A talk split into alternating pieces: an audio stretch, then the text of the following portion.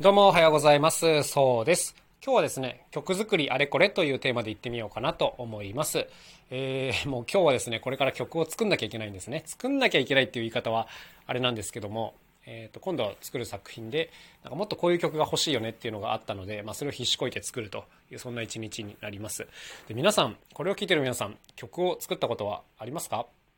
まあ、あんまりないと思うんですけども、あの曲作りって言ってもいろんなやり方がありますよね。例えばこう幼稚園児とかがなんか適当な言葉で適当な鼻歌歌っても、あれも当然作曲だなと思うんですけども、作曲家と呼ばれる方々はもう精密に一個ずつ組み上げていくということもありますけども、あの、まあ、気軽にもやれるしこう壮大にもやれるプロジェクトではあるんですけども、僕のやり方っていうのがあって、まあ、今日はこれについてちょっとお話ししようかなと思います。で、まあどんな曲がいるかにもよるんですけども、まあ、歌物としましょう。あの歌がある音楽ということです。で、こういう時ですね、僕の作り方はもうほとんど ひゃくパーセント これなんですけども、まず歌詞を書くんですね。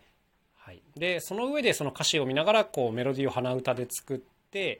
でなんかあこれだっていうメロディーが出てきたら、まあ、そのメロディーを軸にその前後を作っていくという、まあ、こんな感じで、えーと、歌詞が先、視線というふうに呼ばれるんですけども、まあ、こういうやり方でやっております。あの人によって、ね、全然違いますね。メロディーを先に作るっていう方もいらっしゃいますし、あのコード進行っていうのをこう考えて、そこからこうメロディーとか歌詞を作っていくっていう方もいるので、まあ、やり方は本当に人それぞれなんですけども、まあ、僕はこの視線じゃないとねできないんですよね。いろいろ試したんですけども、なんか歌詞があるとこう一つのメロディーを思いついた時にその後展開していきやすいんですけども、どうしてもねこのメロディーが先だとね、あのつい自分のこう好きな方向のメロディーにばっかりいっちゃうので、ほとんどどの曲も同じ進行になってしまうっていうのが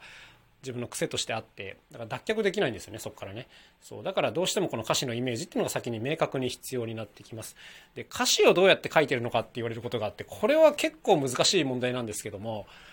うーんと僕結構あのちょっとした物語みたいな歌詞を書くのが好きで、もうこれは明らかにですねじゅう代の頃聴いていたあのバンプオブチキンとかそういったものの影響が色っ濃いんですけども、何か一つのモチーフがあって、それをこう、まあ、ショートストーリーというか絵本みたいな、うん、短い物語にすることが多いですね。はい、でそのモチーフっていうのは結構その時その時で選び方はいろいろで、たまたま目の前にあったものをモチーフにするっていうこともよくありますし、何かこうそうですねその時、まあ、自分の心持ちというか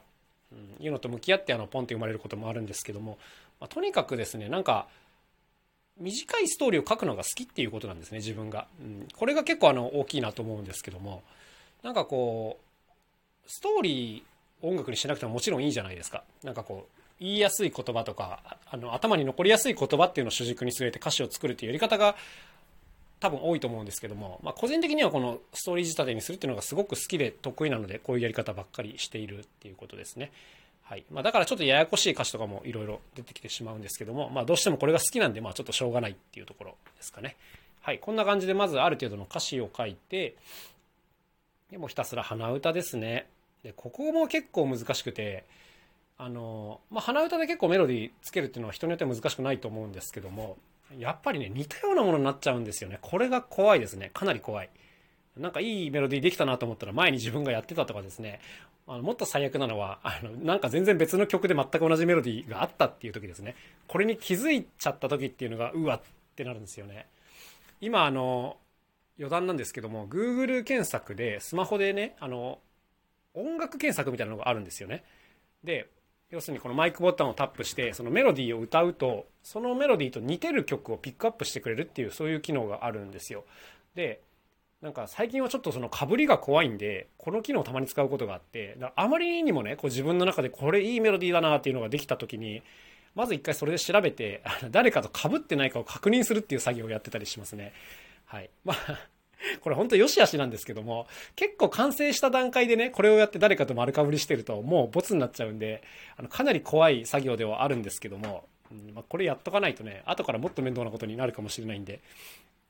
まあ、こんなことをやっていたりするということでございますね。いやーなんか作曲って本当にこ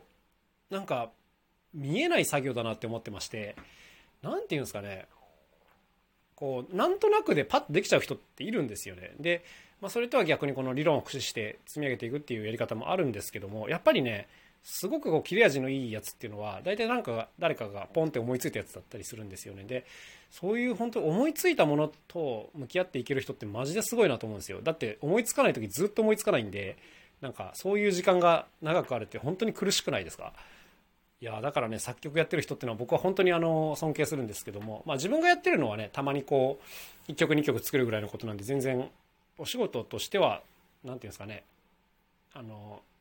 苦労が少ないというか、まあ、たまにやればいいことなんで全然好きにやってるんですけども、お仕事で作曲をやってる人ってのはマジで尊敬するなという、そんな感じでございます。まあなんていうんですかね、ややこしく考えすぎずにとりあえず軽いやつでもいいからどんどん作っていくといいんじゃないですかね。なんかこの間その人と話してた時になんかモチーフないっていう風に言われて、まあ、その時にがつとおかだったんで、あ お, お布団とかでいいんじゃないですかみたいなことを言ったら、あのなんか嫌そうな顔をされたことがあります。そういうことじゃないみたいな。あまりにもそのテーマが安直すぎるみたいなことを言われて、そうかなみたいな、お布団でも膨らませられると思うけどなとか、あとたまたまその場にあったなんかペンギン柄の何かを見て、あじゃあペンギンでいいんじゃないですか、可愛いしとか言ったら、あのそういうことじゃないんだよみたいなことを言われて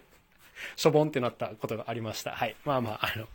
いいですよね。はい、まあ曲とか作ってみると楽しいんじゃないですかね。別に人に見せないでも自分だけで歌う分には楽しんで、皆さんもやってみてくださいというお話でございました。それではまた明日お会いしましょう。さようなら。そうでした。